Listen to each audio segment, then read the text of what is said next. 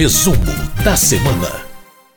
Bom, todo final de semana, todo último dia útil da semana, nós conversamos sobre o que aconteceu ao longo dos últimos dias na Câmara dos Deputados, em especial no plenário da Casa. E quem fala conosco sobre isso é a jornalista Ana Raquel Macedo, editora-chefe da Rádio Câmara. Bom dia, Ana, tudo bem?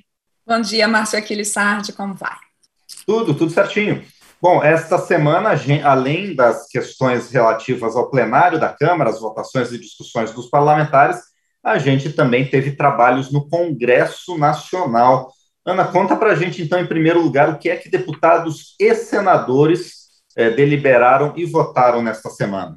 Pois é, Márcio, a gente vai começar esse resumo falando do Congresso, porque é, nessa quinta-feira, deputados e senadores se reuniram no sistema virtual ali, né, da sessão, ainda nesse sistema, e votaram 10 projetos ali orçamentários de remanejamento de recursos, Márcio. Isso acontece com muita frequência no Congresso porque você vai ajustando o orçamento ao longo do ano. Foram ajustes aí em cerca de 18 bilhões e meio de reais e entre esses ajustes ah, estava, ah, estava, ali, estava ali a votação de dois projetos aí orçamentários, PLNs, como a gente fala, que permitem o pagamento do chamado Auxílio Brasil, o novo programa social do governo federal, já a partir da semana que vem. Portanto, é, a gente teve aí o, o Auxílio Brasil, que o governo propôs em substituição ao Bolsa Família, e exatamente para poder remanejar recursos que estavam ali destinados para o Bolsa Família para o pagamento do Auxílio Brasil,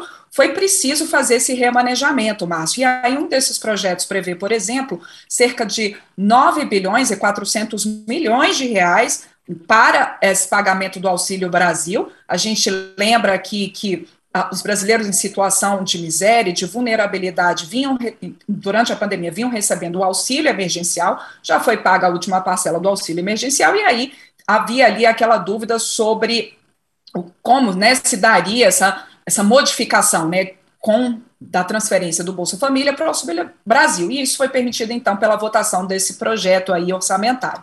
Outra, outro projeto aprovado faz ajustes no plano plurianual, que é aquele plano que define é, metas e, e, e, diretrizes e questões mais amplas do orçamento no período de quatro anos. O atual PPK ah, né, o plano plurianual, ele vai até 2023 e ele também precisava ali de alterações, de ajustes, Márcio, para prever o pagamento do Auxílio Brasil. Portanto, esses foram dois destaques ali nessas votações de projetos orçamentários. Outro destaque também vai para a votação aí de um projeto, os deputados e senadores falaram muito em plenário, a, da destinação aí de 357 milhões de reais para educação, especificamente ali parte desses recursos para o pagamento de bolsas de estímulo à docência, bolsas que são dadas ali por a, estudantes nas áreas de educação para já fazer os seus estágios nesse estímulo à docência. Isso aí foi permitido também. Então, esses foram os dois principais temas aí é, ligados ao orçamento que foram votados pelo Congresso. A gente lembra que essa votação ela só foi possível depois de um acordo entre o governo e a oposição, para que na próxima semana, depois do feriado, na próxima quinta-feira, é, os, é, os deputados e senadores se reúnam novamente numa sessão do Congresso para votação de outros créditos orçamentários, para votação de vetos e também numa tentativa de encontrar uma solução para as chamadas emendas de relator geral do orçamento, Márcio. Esse que foi um assunto também muito debatido pelo Congresso nessa semana. A gente lembra, o Supremo Tribunal Federal proibiu a execução ali dessas emendas por considerar que essas emendas do relator geral, elas têm pouca transparência na avaliação dos ministros do Supremo, em como elas são destinadas. Essa emenda chamada RP9, né, no jargão aqui legislativo, elas é, são recursos que o relator geral do orçamento tem para fazer remanejamentos orçamentários, ajustes orçamentários. Houve, então, um questionamento sobre essas emendas, inclusive feito por partidos políticos ao Supremo Tribunal Federal. O Supremo, então, definiu que não é para pagar mais essas emendas dessa forma, é preciso dar transparência, e o Congresso precisa achar uma solução, Márcio, porque alguns recursos estão ali paralisados, porque eles estavam aí nessa rubrica aí de emenda de relator, e alguns, inclusive, empenhados para pagamento, principalmente na área de saúde, e é preciso encontrar agora uma solução de como fazer, então, esse remanejamento desses recursos que estavam como emendas de relator geral do orçamento, que agora vão precisar ali uh, ser transferidos como uma outra forma de execução. Bom, muito bem. E, além disso, a Câmara também trabalhou, obviamente, o plenário da Câmara votou diversos projetos ao longo dessa semana, e o primeiro deles, na verdade, né, uma proposta de emenda à Constituição, de certa forma, tem a ver com a questão do Auxílio Brasil, né, Ana? Mas o, o assunto principal dele são os famigerados, vamos dizer assim, precatórios, né, que a gente vem discutindo ao longo de várias semanas aqui. Então, finalmente, terminou a votação dos precatórios em segundo turno na Câmara, não é? Isso mesmo, Márcio. E eu acho que você fez bem essa ligação, porque, de fato, a gente teve na votação do Congresso dessa semana uma, um reajuste orçamentário para pagamento do Auxílio Brasil nesse ano. Mas o governo ainda precisa resolver como pagar o Auxílio Brasil no ano que vem, no valor proposto de R$ reais por família, né, no ano que vem, porque, por enquanto, no orçamento de 2022, não tem recursos suficientes para o pagamento desse, desse valor, né, para cerca dessas 17 milhões de famílias em situação de pobreza, extrema pobreza e vulnerabilidade. Então, a proposta é, do governo, entre as propostas para poder pagar o Auxílio Brasil no ano que vem, é você fazer a, o remanejamento aí dos precatórios. O que, que acontece? A gente até já tratou disso aqui no resumo da semana. Os precatórios, que são as dívidas judiciais reconhecidas, então já transitadas em julgado, quer dizer, sem possibilidade de recurso, são dívidas do governo, com pessoas, com empresas, com os próprios estados e municípios. No ano que vem, essas dívidas, a previsão é de que elas cheguem a 90 bilhões de reais do orçamento.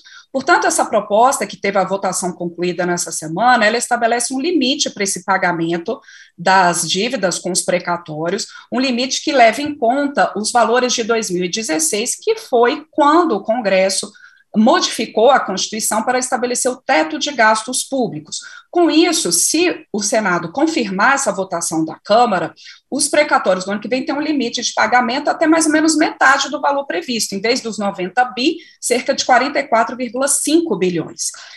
É, Para poder avançar com essa proposta, o governo fez algumas modificações, então, na proposta original do governo. O governo, Márcio, a gente lembra, queria parcelar esses precatórios em 10 anos. O Congresso discordou dessa proposta nesses termos. Então, estabeleceu esse limite até 44,5 bilhões, estabeleceu também que ficam de fora aí do limite os precatórios de até 66 mil reais, também tem preferência no pagamento desses precatórios os idosos, as pessoas com deficiências, as pessoas com doenças graves, tem preferência os precatórios relacionados ao Fundef, que é o Fundo da Educação, ali o fundo, hoje é Fundeb, né, o Fundo da Educação Básica, mas antes era o Fundef da Educação, e o governo ele tem dívidas com os estados relacionados ao antigo Fundef, de é, é problemas nos cálculos e nas transferências para os estados relativos a esses, esses recursos do Fundef.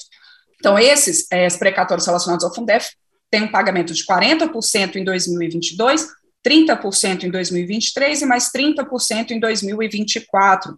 Também, essa proposta, na forma como foi votada pelos deputados, ela prevê que quem não estiver entre essas prioridades, mas decidir, por exemplo, aceitar um, um desconto de até 40% no valor do precatório que tem para receber, pode entrar já na lista de pagamentos de 2023, ou pode usar esses créditos de precatórios, Márcio, para, e também já ter isso definido, para quitação de dívidas com o governo, para participar de concessões, participar é, também na compra de imóveis públicos.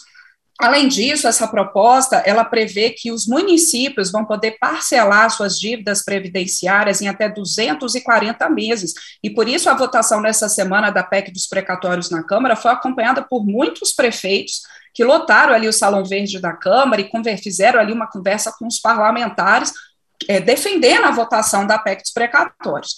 Além disso, essa proposta ela, ela também abre um espaço fiscal para o governo, porque ela muda a, forma, a fórmula de cálculo do teto de gastos. Então, não só o governo ganha um espaço fiscal por limitar o pagamento de precatórios no, nos próximos anos, como também ganha ali um espaço para mais é, é recursos e investimentos no orçamento, é, por conta da mudança no teto de gastos. A ideia é que esses, essa forma né, de limitar o pagamento com precatórios, com essas dívidas judiciais, ela aconteça esse limite até o ano de 2036, que também é o ano, é, é, prazo final de vigência do atual teto de gastos, Márcio.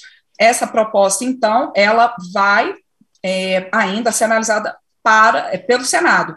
A gente lembra outro fator aqui, Márcio, que tem relação também com essa questão dos precatórios, que parte do acordo também para a votação da PEC dos precatórios foi a votação nessa semana de um projeto de lei, o PL 10880 de 2018, que ele diz o seguinte, que 60% dos precatórios relacionados ao Fundef e 70% dos precatórios relacionados ao Fundeb, portanto, esses fundos relacionados à educação e que fazem, é, é, tem ali é, é maneiras de transferência de recursos do governo federal para os estados para aplicação na educação. Então, 60% dos precatórios Fundef, 70% do Fundeb vão ter que ser destinados, mas por essa proposta, para a remuneração dos professores da educação básica.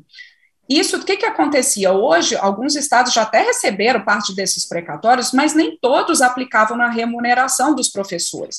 E a gente lembra que, pelas regras dos próprios fundos, Fundef, antigo Fundef e agora o Fundeb, grande parte, exatamente esses percentuais, 60% no caso do Fundeb, para pagamento de profissionais da educação, no caso do Fundeb, 70% dos recursos do fundo tem que ir para os profissionais da educação também.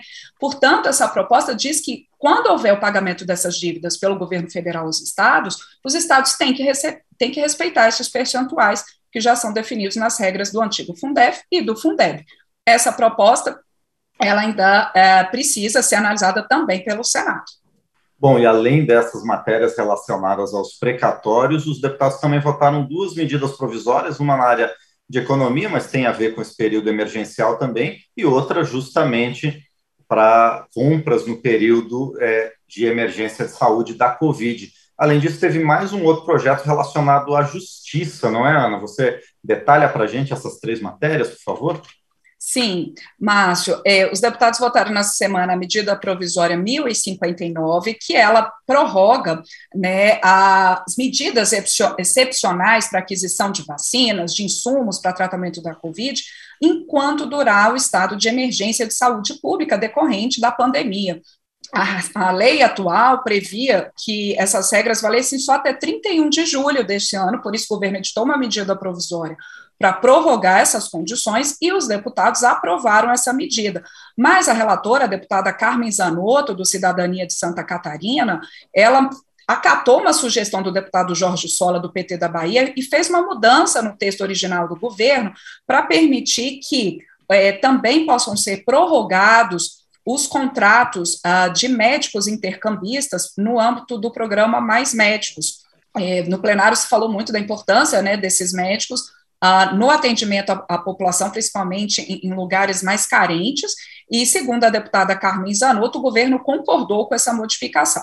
Essa MP 1059 ainda precisa da análise do Senado. E os deputados aprovaram também a MP 1057, que já tinha sido votada pelos deputados, teve pequenas modificações no Senado, voltou para a análise dos deputados, eles acataram, então, as mudanças ali, e, e, fizeram, então, a conclusão dessa votação da MP 1057, que ela reedita um programa de estímulo ao crédito voltado a microempreendedores individuais e também pequenos, é, pequenos empresários, micro e pequenos empresários. É, esse programa ele é reeditado, ele prevê que os bancos sejam incentivados a conceder créditos a esses empreendedores, pequenos empreendedores, o, os bancos não têm por esse programa uma garantia pelo governo, mas o governo é, concede ali é, reduções de tributos para os bancos que aderirem a esse programa. A expectativa do governo é que cerca de 48 bilhões de reais sejam ofertados como crédito no âmbito aí desse programa de estímulo aos microempreendedores individuais e aos, aos micro e pequenos empresários, por conta até da pandemia, né, Márcio? As regras desse programa valem até 31 de dezembro deste ano. Como eu disse, como já tinha sido votado por Câmara e Senado, a CMP então vai para a sanção presidencial. E ainda, ah, os deputados também é, concluíram a votação também nessa questão de que já tinha sido votado ali, e, e, os senadores também já tinham votado esse projeto, agora os deputados concluíram essa votação de um projeto ah, que ah, ele aumenta o número de magistrados de cinco tribunais regionais federais. Na justificativa é porque também se aumentou o número de juízes da primeira instância, isso tem aumentado o número de recursos que chegam à segunda instância, e por isso houve uma necessidade de remanejamento aí uh, desses cargos. Essa foi uma proposta do Superior Tribunal de Justiça, e deputados e senadores aprovaram, portanto, essa também vai para a sanção presidencial. Bom, muito bem, então esses foram os principais assuntos que os deputados debateram ao longo da semana, trazidos para a gente pela Ana Raquel Macedo. Ana, mais uma vez, obrigado. A gente se fala na próxima semana. Uma, um bom final de semana para você e um bom feriado. Certamente, Márcio, obrigada para você também. Um ótimo fim de semana, um bom feriado para quem acompanha, para você e para quem acompanha a gente nesse resumo da semana. Legal, essa foi a Ana Raquel Macedo, editora-chefe da Rádio Câmara, aqui no nosso quadro Resumo da Semana.